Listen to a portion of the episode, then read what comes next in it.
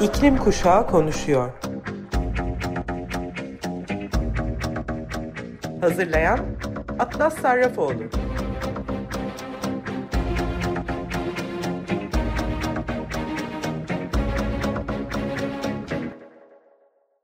Herkese merhaba. İklim Kuşağı Konuşuyor programına hepiniz hoş geldiniz.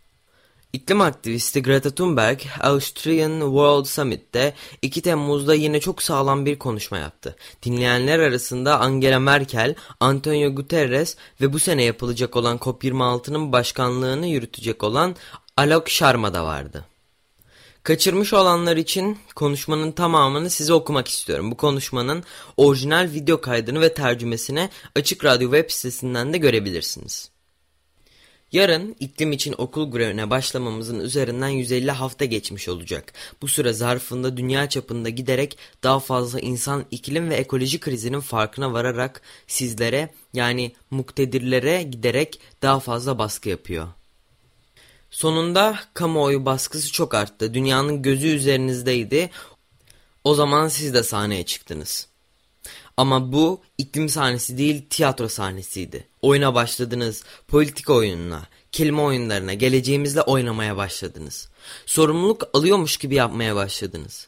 Sizler bizi işlerin halledildiğine ikna etmeye çalışır ve kurtarıcılarımızmışsınız gibi hareket ederken hitabinizle hakikat arasındaki boşluk giderek genişlemeye devam ediyor. Ve genel farkındalık seviyesi o kadar düşük ki yaptıklarınız neredeyse yanınıza kar kalıyor. Ama açık konuşalım yaptığınız şey iklim eylemine veya acil bir durum müdahalesine ilişkin değil. Hiç olmadı. Bu siyaset kılığına büründürülmüş bir iletişim taktiği.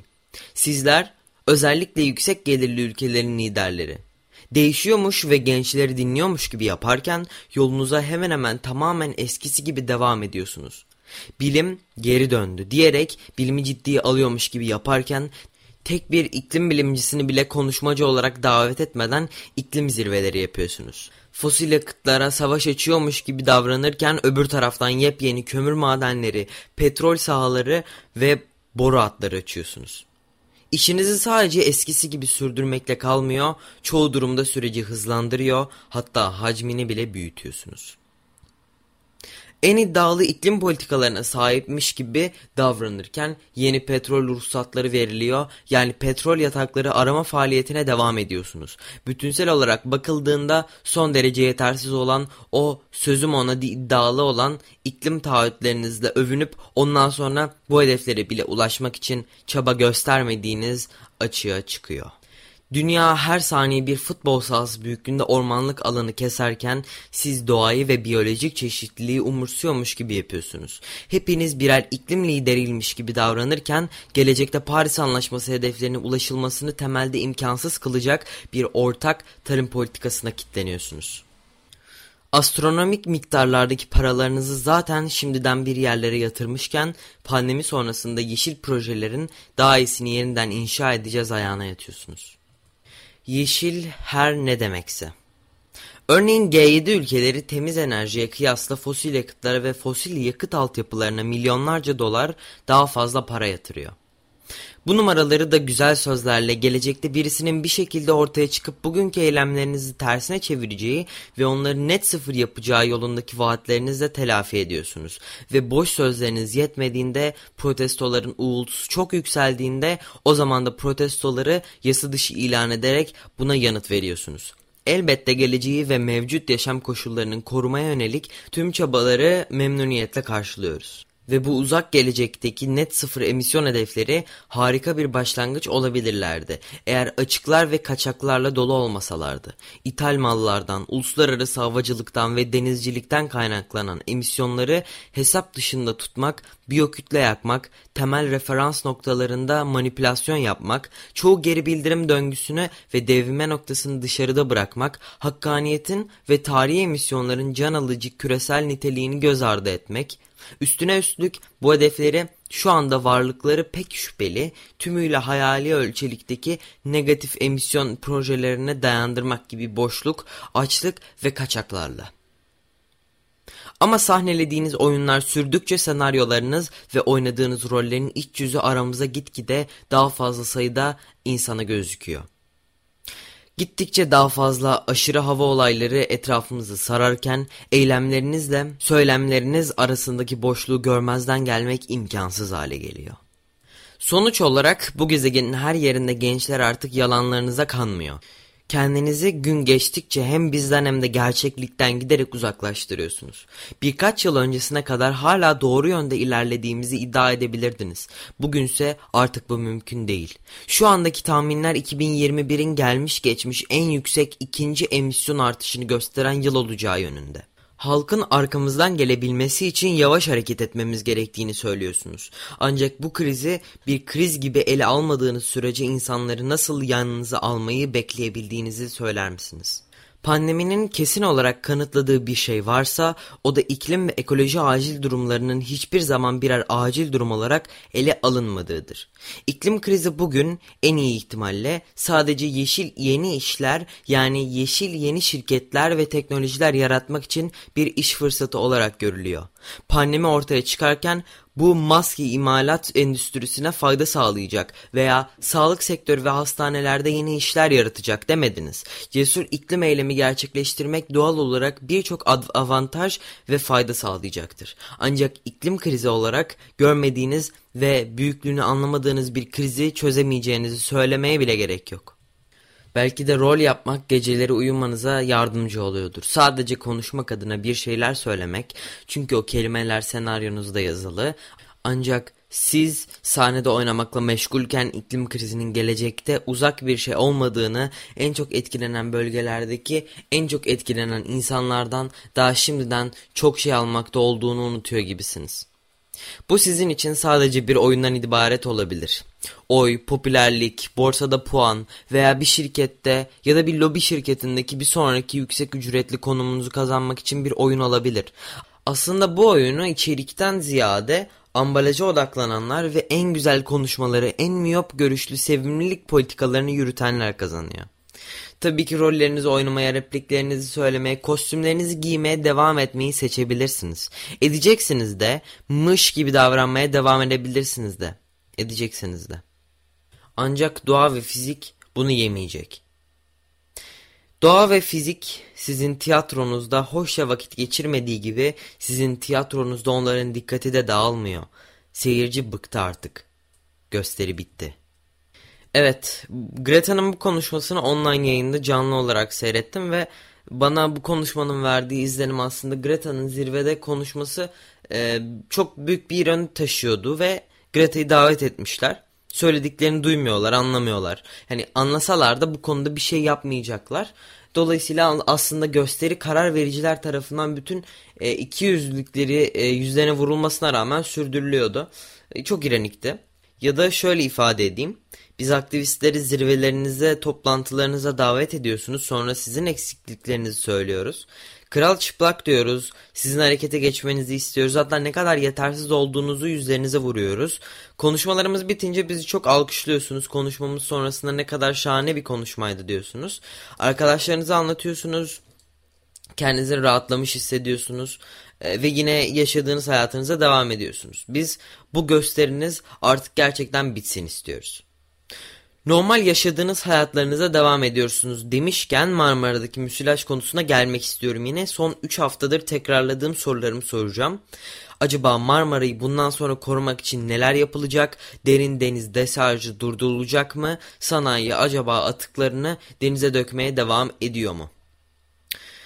Ve ek olarak da ekokırım e, bir gün suç olarak kabul edilecek mi? Bir soru daha ekliyorum ayrıca. 2 Temmuz'da Ergene Nehri'ndeki kirliliğin araştırılması önergesi neden reddedildi? Sorularım artmaya devam ediyor, devam edecek de bunların cevaplarını alana kadar da sormaya devam edeceğim. Gündemde olan konulardan bence yeterince vurgulanmayan haberlerden biri Madagaskar'da insanların sorumlu olmadıkları halde iklim krizi yüzünden açlıktan ölüyor olmaları, iklim krizinin gelecekte yaşanacağını düşünenler bugün yaşanan felaketlerin iklim krizinden dolayı olduğunu görebiliyorlardır umarım. Madagaskar ne, de, e, ne yazık ki iklim krizinin en kötü yüzlerinden birini yaşıyor. Ee, son 40 yılın en büyük kuraklığıyla mücadele eden Doğu Afrika ülkesi Madagaskar'da kıtlık gitgide büyüyor. Dünya Gıda e, Programı Direktörü David Beasley e, ülkede kuraklığın bu kadar artmasını küresel ısınmaya bağlarken ülkede açlıktan ölme tehlikesiyle karşı karşıya olan halk sadece kaktüs meyveleri, ağaç yaprakları ve çekirgeyle beslenebiliyor. Açlığın ülkenin güneyinde daha belirgin olduğuna da dikkat çeken Birleşmiş Milletler bir ay önce 1,14 milyon insanın gıdaya ulaşımı olmadığını ve 400 bin insanın açlığa doğru yol aldığının uyarısını yapmıştı. Ülke 1981 yılından bu yana artan hortumlar, toz fırtınaları, çekirge istilaları ve şimdi de pandemiyle karşı karşıya. Ancak iklim değişikliğinin neden olduğu krizler başka krizleri de beraberinde getiriyor. Madagaskar nispeten barışçıl olmasına rağmen geçmişte çatışma ve etnik bölünmelerle mücadele etti ve gıda kıtlaştıkça çocuklar da eğitimden çekilmek zorunda kalıyorlar. Bu arada Birleşmiş Milletler Gıda ve Tarım Örgütü'ne göre büyük ölçüde ticaret baskısı Covid-19 ve iklim sonuçlarının birleşimi sayesinde gıda fiyatları dünya çapında yükseliyor. Dünya Gıda Programı Bölge Direktörü Lola Castro şu anda Güney Madagaskar'da gördüğümüz şey buzdağının sadece görünen kısmı dedi. Diğer ülkelerde muhtemelen önümüzdeki aylarda iklim değişikliği çatışmalar ve Covid-19'un bir araya gelmesinin sonuçlarını görecekler. Angola'da böyle bir felaket bekleyebiliriz. Kuzey Mozambik için de aynı şeyin geçerli olduğunu belirten Castro, bu felaketlerin iklim krizinin önüne geçmediğimiz sürece giderek artmasını beklediğini iletti. Madagaskar, dünyada iklim krizinden dolayı açlıktan insanlarını kaybeden ilk ülke. Ama sonuncu olmayacak. Şu anda anneler çocuklarını, çocuklar ailelerini kaybediyor ve biz iklim aktivistleri MAPA olarak adlandırdığımız en çok etkilenen topluluklar ve insanların sorumlu olmadıkları halde ne yazık ki küresel güneyin sorumsuzluğunu sırtlarında taşıdıklarını, köleleştirildiklerini ve hatta bu yüzden öldüklerini ve bu ülkeleri desteklemenin ahlaki bir sorumluluk olduğunu söylüyoruz. Madagaskar'daki kayıplar elbette insanlarla da sınırlı değil.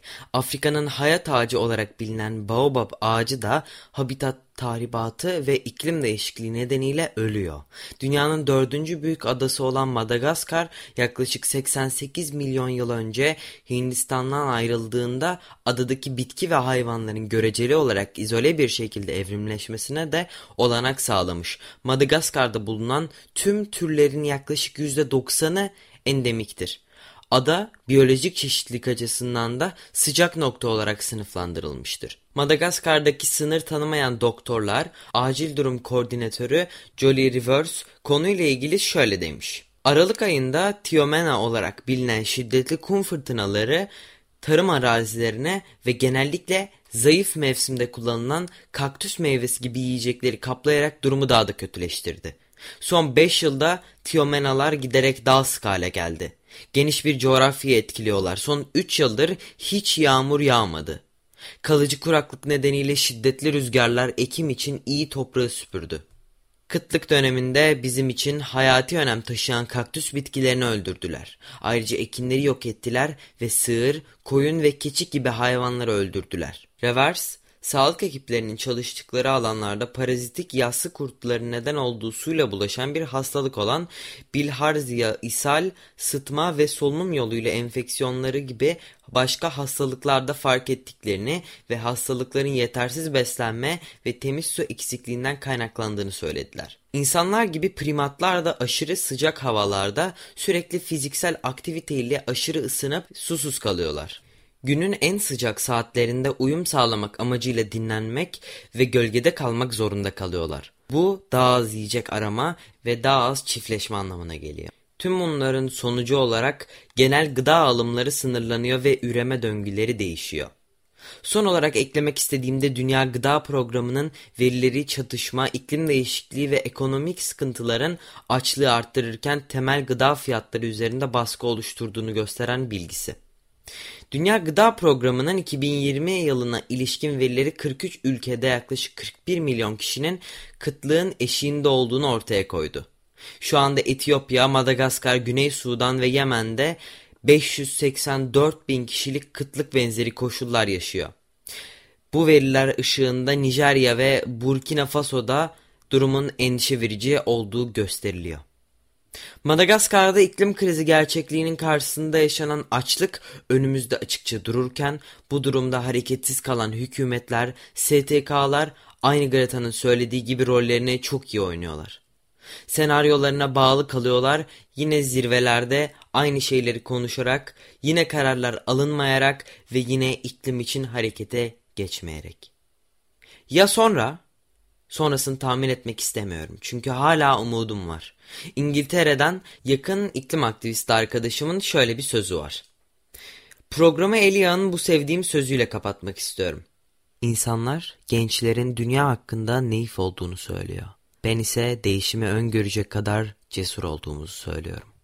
Haftaya Cuma yine saat 2'de tekrar iklim kuşağı konuşuyor programında görüşmek üzere programı yine duygularımızı anlatan bir şarkıyla kapatmak istiyorum.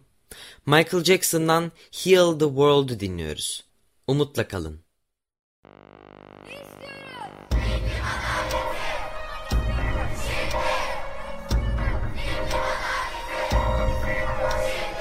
İklim Kuşağı konuşuyor.